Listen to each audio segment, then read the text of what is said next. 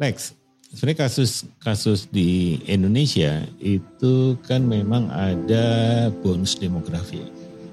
Nah, bonus demografinya itu ya sebenarnya dekade ini gitu. Kalau gagal memanfaatkan anak-anak muda ini di situasi yang saat ini, maka sebenarnya satu bangsa itu bisa nggak punya tidak punya kesempatan lagi lah ya di dalam masa hidupnya gitu. Karena ya hanya saat inilah si bonus itu akan terjadi. Sehingga pemikiran bagaimana melibatkan anak muda di dalam berbagai hal. Ya misalnya saya sekarang tuh terlibat lima atau enam inisiatif anak-anak muda untuk melakukan pembaruan inovasi ini inovasi sosial dan juga inovasi di climate change ada inovasi di kesehatan ada inovasi di social forestry dan sebagainya. Itu mereka kita dorong karena memang kebuntuan-kebuntuan yang kita alami saat ini itu hanya bisa sebenarnya memanfaatkan semangat anak muda ini untuk bisa membuat terobosan-terobosan baru. Nah saya ingin tahu bagaimana sebenarnya anak-anak muda di Inggris ya untuk melihat masa depannya dan keterlibatannya saat ini sehingga punya peran yang signifikan di dalam percakapan-percakapan yang strategis. Gimana Alex? Um, kalau kita lagi-lagi uh, akan susah untuk menarik uh, uh, apa namanya benang merah secara langsung gitu kalau kita mau perbandingan langsung. Karena memang sistem pendidikan juga berbeda di mana uh, di sini itu yang namanya sekolah adalah sebetulnya belajar life skills bukan belajar sains bukan belajar bukan belajar uh, apa namanya ilmu sosial juga gitu loh. Jadi uh, di mana orang bisa berpendapat secara secara uh, bebas karena memang orang tidak takut bicara di sini itu penting gitu loh dan juga uh, tidak tidak berarti bahwa dia juga tidak jadi orang yang tidak sopan karena juga dipelajari bagaimana orang harus bertindak sebagai bagian dari suatu masyarakat gitu. Nah, karena itu sangat berbeda. Kalau kita kan uh, selama, uh, kalau selama penilaian itu dibandingkan dengan uh, didasarkan kepada kepada pencapaian dari nilai nilai uh, ilmu eh, apa uh, sains atau nilai ilmu sosial atau nilai bahasa gitu uh, dan tidak tidak banyak hal-hal uh, yang diajarkan bagaimana bagaimana caranya menjadi bagian dari suatu masyarakat itu akan sulit untuk ke menjadikan orang itu bisa menyatakan pendapatnya secara lebih bebas. Oke, okay? saya tidak bilang bahwa itu tidak bisa dijak, tidak bisa dilakukan. Bisa. Semua itu tergantung lagi kepada bagaimana sang sang um, um, uh, kaum muda itu melihat lingkungannya. Oke, okay? saya hanya memberikan dulu uh, apa namanya uh, uh, benchmarking untuk perbandingan keduanya gitu. Nah, yang saya, buat saya yang penting itu adalah bahwa si anak muda tidak tergantung terhadap suatu lembaga lain untuk bisa memajukan dirinya sendiri. Yang saya maksud dengan ini adalah bahwa kalau zaman dulu yang namanya uh, orang orang tua kan biasanya bilang waduh dok kalau bisa jadi pegawai negeri nanti hidupmu ah, hidupmu tenang nanti apa namanya dapat dapat pensiun sampai mati kamu dipelihara oleh pemerintah. Kalau di sini kan enggak dalam arti bahwa kalau misalnya ambil contoh kenapa orang di sini tidak takut hamil tidak dikawini oleh oleh oleh suaminya? Karena yang ngatur yang nanggung adalah adalah pemerintah yaitu masyarakat gitu dia anak itu akan dihidupi, anak itu akan dipelihara, akan dikasih pendidikan gratis sampai mati juga akan kalau umpamanya dia mati nggak punya uang dibayarin dikuburin oleh pemerintah. Itu bedanya. Oke. Okay? Oleh karena itu si anak muda ini bisa either punya uh, hidup yang membosankan, membosankan sehingga dia akhirnya dia bunuh diri kembali kepada episode episode pertama atau dia memang ingin mempunyai sesuatu hidup yang bermakna. Nah, itu semua dimiliki oleh seluruh anak muda di mana pun dia berada. Sistem represif, eh, sistem represif, sistem oto, otoriter, sistem eh, Pancasila, sistem liberal, semua itu dimiliki oleh anak muda. mereka ingin mem akhirnya mempunyai kehidupan yang tenang dengan keluarga yang bahagia, mempunyai anak-anak yang bisa dia dia uh, didik dan bisa kemudian mandiri dan akhirnya menjadi uh, agen pembangunan. Semua begitu. Keinginan semua orang itu sama dalam lingkungan apa pun. Oke. Okay? Oleh karena itu anak muda di Indonesia sekarang gitu kalau menurut saya karena mereka juga akan membuat keputusan yang keputusan ekonomi yang sama apakah saya akan lebih baik menginvestasikan waktu saya untuk mengerjakan sesuatu yang saya yakin dapat gaji reguler sehingga saya tidak harus eh, mencari uang secara gila-gilaan? Atau saya ingin kaya raya sehingga saya harus bisa menjual sesuatu mempunyai produk yang akan dibeli orang? Atau saya akan menjadi termasuk juga itu jadi jadi orang yang bisa jual jual uh, ababnya dari pemimpin agama kah apakah dia pemimpin politik itu kan juga bagian dari bagian apa namanya dari refleksi refleksi diri atau dia akan menjadi orang yang merugikan masyarakat. Itu keputusan si si si uh, anak muda itu. Dan mereka punya uh, uh, apa namanya ke, uh, punya degree of freedom apa tingkatan kemerdekaan yang tinggi untuk membuat membuat keputusan itu. Dan itu direfleksikan dari bagaimana dia belajar dari idolanya idola sebagai besar ya idolanya biasanya adalah kalau nggak bapaknya ibunya anggota keluarganya oke okay? Penting di situ bagaimana sistem keluarga yang akan menjadi idola dia untuk bisa dia merefleksikan dirinya di masa akan datang terhadap terhadap uh, impian dia akan datang itu gitu. Saya tidak takut bahwa masya uh, bahwa uh, uh, kaum muda di Indonesia akan uh, stagnan tidak. Pertama, karena Indonesia akan makin makin kaya dibuktikan dengan dengan tingkat pertumbuhan ekonomi ekonomi saja ya ini ngomong goblok-goblokan dan menyederhanakan masalah gitu selama dia makin selama pertumbuhan ekonomi dan akan jadi makin kaya dia akan punya kesempatan yang akan makin, makin besar oke okay? yang kedua tentu saja adalah bagaimana dia menyikapi lingkungannya dan merefleksikan itu terhadap dirinya. Ketiga, dia harus bisa mengambil keputusan apakah saya akan mengambil langkah itu atau tidak. Nah, itu semua akan e, akan berakhir kepada dia akan jadi apa dia di masa akan datang. Nah, terus terang yang yang buat saya penting lagi-lagi adalah enabling environment. Bahwa harus ada sistem pendukung untuk si anak muda ini setelah dia membuat keputusan apa yang dia akan kerjakan. Dalam statistik, 95% orang itu adalah decent dalam arti bahwa dia adalah orang yang baik, akan berusaha menjadi anggota masyarakat yang baik, dan dia akan merasa hanya akan merasa bahagia kalau dia bisa me menyumbangkan sesuatu terhadap masyarakatnya. Karena itu adalah bagian dari refleksi semua manusia yang normal. 5% ini uh, statistik ya. Memang menganggap bahwa saya ini rebel, saya harus berontak, saya harus harus apa namanya membuat sesuatu di mana uh, supaya masyarakat ini uh, apa namanya tahu bahwa saya adalah orang yang harus dihormati. Caranya salah. Oke. Okay? Jadi dari statistik itu kita bisa melihat bahwa sebagian besar masyarakat uh, apa namanya uh, kaum muda Indonesia akan menjadi orang yang baik gitu. Jadi kalau ambil di sini sistem sosialnya di mana orang yang nggak mampu dikasih uang, 5% itu akan akan tergantung dari masyarakatnya. Dia akan sususan dapat e, minta bantuan sosial sampai dia mati. Anak-anaknya pun nanti akhirnya belajar, oh kalau saya nggak usah kerja, kenapa saya harus kerja? Kalau saya dibayarin oleh pemerintah, 5% akan begitu selalu.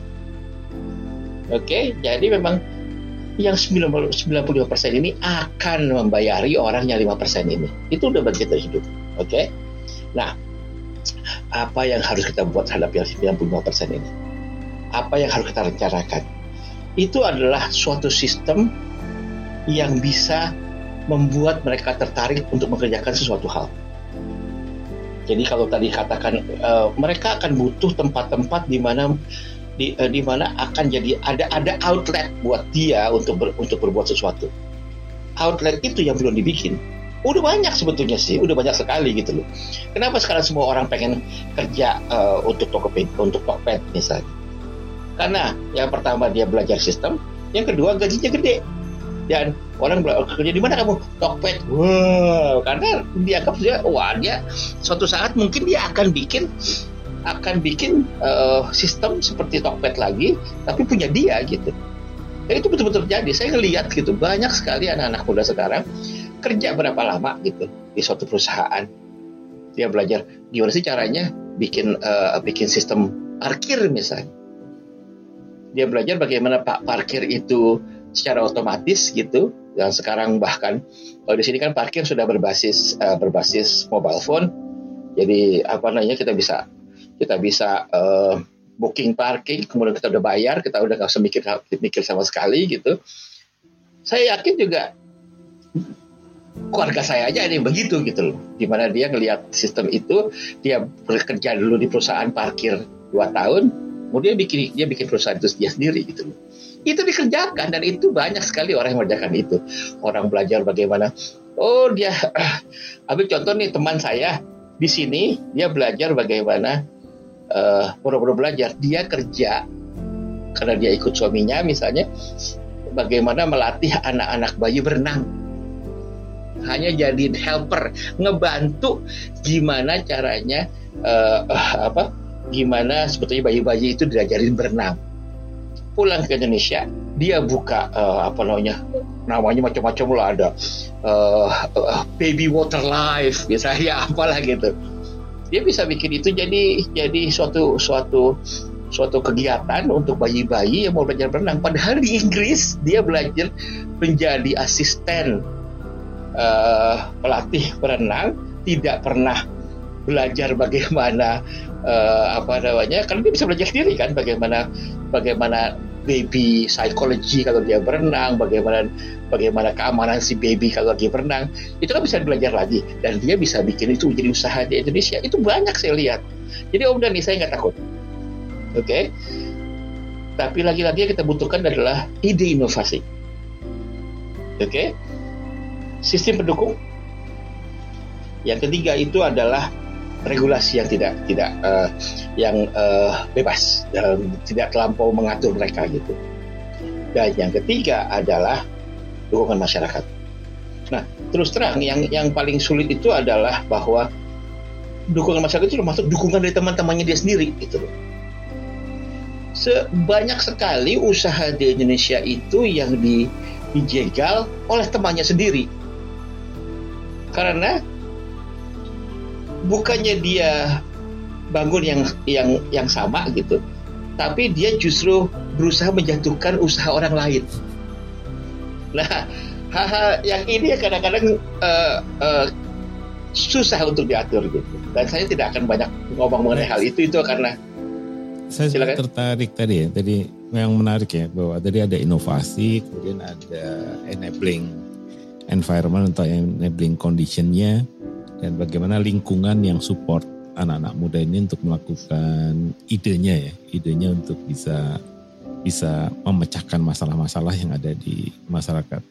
Dan saya tertarik tadi sebenarnya dengan life skill tadi bahwa sekolah-sekolah di Inggris itu sebenarnya tidak mengajarkan apa science atau apa yang juga social science ya kan bukan physical science-nya tetapi justru yang diperkuat tuh life skillnya. Nah saya agak tertarik nih dengan ide life skill ini karena ada satu cerita ya, ada kawan gitu ke ke London dan kemudian merasa kok kalau nggak salah jatuh atau apa di trotoar gitu ya. Itu ke, kemudian sekelompok ibu-ibu tuh nungguin gitu. ya nungguin kemudian nanya apakah apa apa perlu dibantu atau jadi ada satu peristiwa yang kemudian membuat uh, dia itu merasa kok di sini orang sopan-sopan sih ya? Kenapa saya ditungguin itu? Nggak kebayang gitu kalau di Indonesia kita jatuh juga dibiarin aja. Sambil saya juga cerita bahwa kemarin waktu nyetir mobil di Solo gitu ya dari Malang ke ke Solo gitu ada ibu-ibu tuh ketabrak gitu ya ditabrak gitu. Itu ya satu pasar tuh membantunya gitu. Ada yang ngambil motornya dulu ditaruh di mana ada yang bawa ibunya ada yang bawa anaknya. Gitu. jadi sebenarnya saya tertarik di kampung-kampung. Sebenarnya life skill itu kan alami ya. Yang kemudian mereka bisa merespon apa apa yang disebut sopan gitu itu bagian dari ya sehari-hari gitu. Di sisi lain di masyarakat yang sangat modern seperti di London itu juga ternyata itu muncul. Nah tadi ada jangan-jangan tuh dari proses belajar di kampus yang memang bukan serta merta ada tapi memang ini bagian dari pendidikan kebudayaan atau kalau dulu mungkin budi pekerti yang merespon perkembangan zamannya kan. Gimana tuh Lex? Saya tolong jelaskan yang itu tuh yang menarik perhatian Lex. Ada. Ini, ini gini ada beberapa faset sebetulnya eh, apa ya dari yang tadi uh, uh, Om Dani ngomong itu bagaimana orang membantu kalau orang lagi jatuh gitu ya. Itu adalah uh, di, dimulai dari aturan bahwa sem, semua uh, uh, uh, se, semua lembaga yang melayani masyarakat termasuk toko termasuk supermarket termasuk uh, apa namanya uh, eh, WC umum misalnya gitu. Kalau dia berada dalam dalam fasilitas itu, itu adalah tanggung jawab si pengelola fasilitas itu untuk bisa menjamin bahwa dia sehat, dia tidak akan sakit, dia tidak akan mati di situ dengan memberikan pelatihan first aid. Oke. Okay? Jadi itu atur itu adalah hukum kalau dia berani buka suatu fasilitas umum, dia harus bisa menjamin orang yang pakai fasilitas umum itu bis apa namanya uh, apa saja taksi dia harus bisa memberikan bantuan kepada orang yang memakai fasilitas dia. Oleh karena itu dia pasti belajar first aid. Jadi dia tahu kalau ada orang jatuh, ada orang ketubruk, dia harus apa tahu karena dilatih. Dan berjuta-juta orang dilatih itu. Karena kan semua orang kan kerja buat suatu buat suatu institusi kan? Saya itu setiap enam bulan eh, kalau sekarang udah udah udah agak tuaan satu tahun diperbarui. First aid first, first aid uh, training saya itu diperbarui diperbarui. Karena saya yang ditunjuk oleh institusi saya untuk jadi first aider. Jadi kalau orang jatuh saya tahu harus apa. Yang namanya uh, yang merah-merah telepon umum di Inggris itu sekarang isinya bukan telepon umum lagi tapi alat pacu jantung. Defibrillator itu. Jadi kalau ada orang yang uh, uh, tengah jalan kita tahu harus dicedot gitu ngambilnya di, di telepon umum. Karena itu tempat yang paling aman orang buat foto doang nggak pernah orang pakai nomor telepon nggak pernah pakai orang buat telepon lagi kan? Jadi cari di sana pasti ketemu jadi kalau ada orang jedek aman hidup lagi. Kan gitu. Nggak semua hidup lagi sih.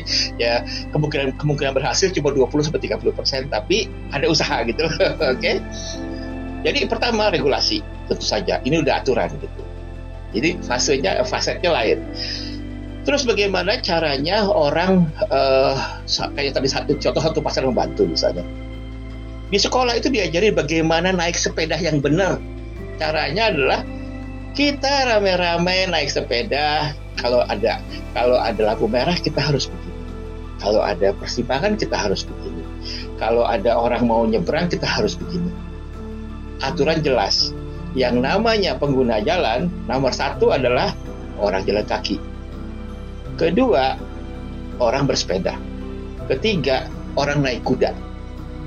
Keempat uh, apa namanya orang naik motor kelima ya kan ada ada hierarkinya. Paling akhir itu adalah uh, apa namanya truk. Jadi truk itu harus ngalah sama semua orang gitu loh. Dia tahu kalau lihat itu oh lawan saya lebih lebih lemah dari saya saya harus memberikan jalan balik. Kita tahu gitu loh. Oke? Okay? dan itu di semua belajar gitu. Semua di, sebelum diambil sim dia tahu itu gitu. Ya kan uh, itu kan harus diatur nggak bisa cuma nggak bisa cuma orang-orang diajarin di apa namanya diajarin di sekolah kebanyakan akhirnya gitu loh tapi dalam setiap langkah gitu untuk pertama kalau dia mau asuransi sepedanya aja berarti kan dia harus tahu dulu bagaimana untuk untuk bisa uh, uh, dia aman bersepeda. Itu mungkin sebagian dari sekolahnya, sebagian pada saat dia misalnya harus ambil asuransi misalnya. Kan gitu. Nah, satu lagi, kalau punya bagaimana cara semua orang itu perhatian untuk mengerjakan sesuatu, kalau saya first aider dan saya tahu bahwa ada orang butuh bantuan saya, saya akan akan berusaha menjadi orang baik kan saya akan berusaha membantu orang itu sesuai dengan sesuai dengan ke kemampuan saya kan. Kalau ada orang di pinggir jalan, siapa tanggung jawab? Kota Praja, ya. Tapi kota Praja lagi nggak ada, saya dong. Ya nggak. Kalau saya nggak mampu, saya teriak-teriak. Ada dokter, ada dokter kan gitu. Nanti pasti ada itu ada kalau nggak kalau nggak nurse jalan, dokter datang, dokter lagi jalan, ini yang bantu juga gitu loh. Tapi orang diajarin bahwa kalau pertama kali orang jatuh jangan dia papain tuh udah dibilangin jangan diapa-apain karena itu bisa aja pengaruhnya terhadap tulang-tulang punggung. Kalau dia punggungnya berubah, apa kedudukannya berubah, dia akan bisa uh, jadi orang yang invalid misalnya. Itu diajarin gitu loh. Nah, kalau saya jadi Om Dani sekarang, bagaimana mem mem melatih para para uh, uh, anak muda di, uh, di, di Indonesia? Satu, di program Anda saya bikin supaya mereka uh, membuat pro satu program sendiri yang akan dia laksanakan.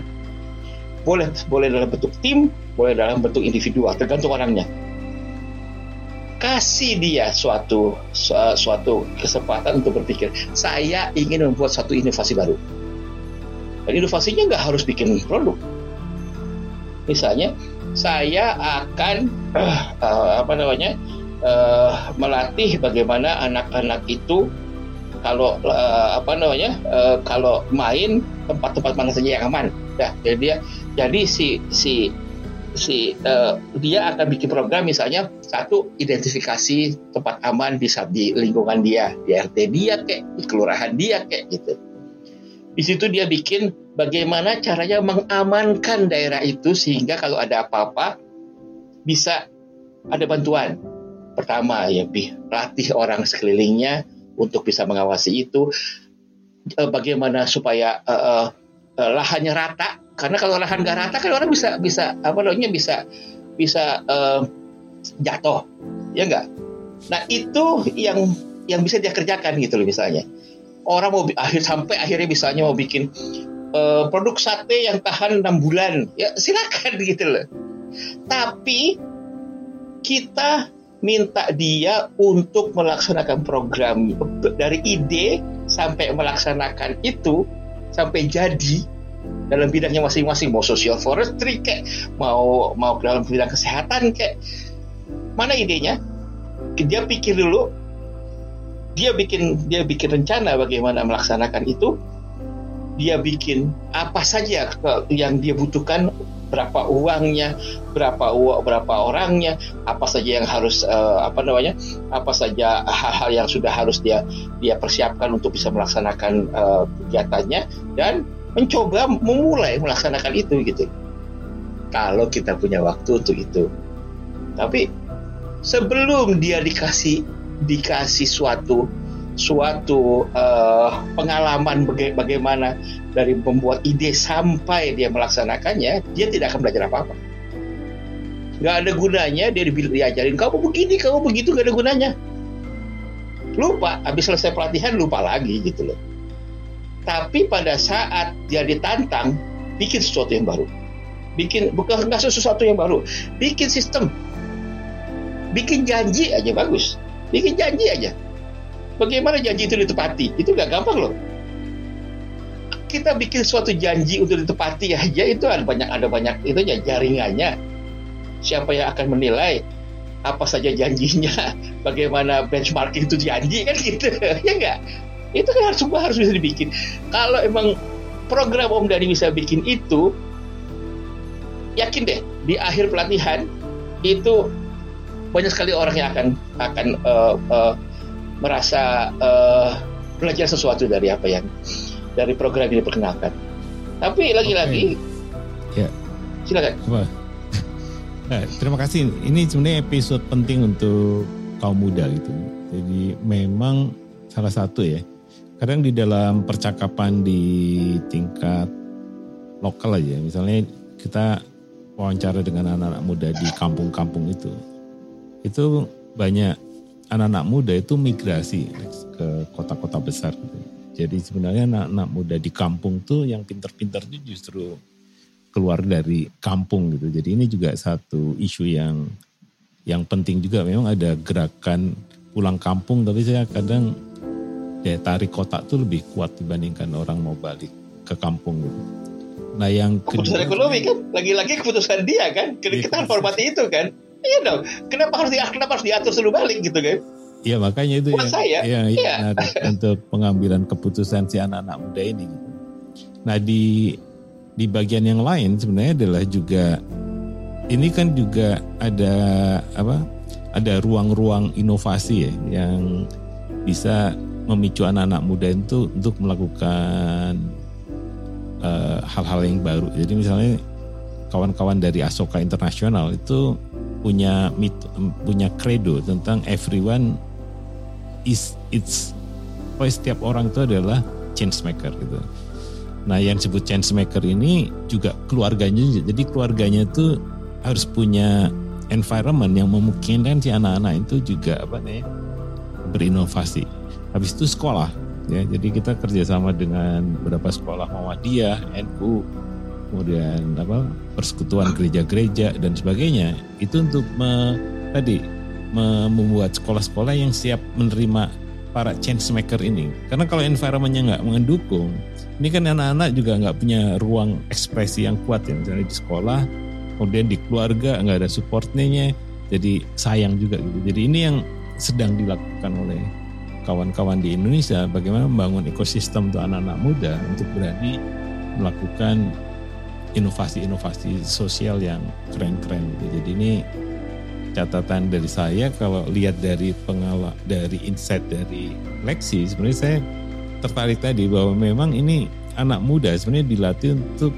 berani mengambil keputusan atas dirinya gitu ya untuk masa depannya untuk apa yang menjadi minatnya dan juga uh, bahwa ada risiko-risiko yang kadang ditakuti oleh orang tua. Ini menurut saya itu ya oke okay lah gitu ya. Tapi ini kan anak-anak muda memang memang hal yang yang berbeda karena dia yang akan menjadi leader di masa depan yang dia harus ambil keputusan juga gitu untuk masa depan dunia ini gitu.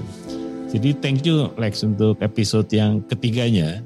Dan senang sekali bisa ngobrol agak panjang nih hampir tiga jam dengan Lexi untuk sore hari ini. Jadi jangan bosen ya, saya pasti tiga bulan lagi gangguin Lexi untuk ke kelas kreatif lagi. Thank you Lex. No problem bos. Sama-sama. Sampai ketemu Pak Terima Sampai kasih. Ketemu lagi. Terima kasih. Yuk. Yuk.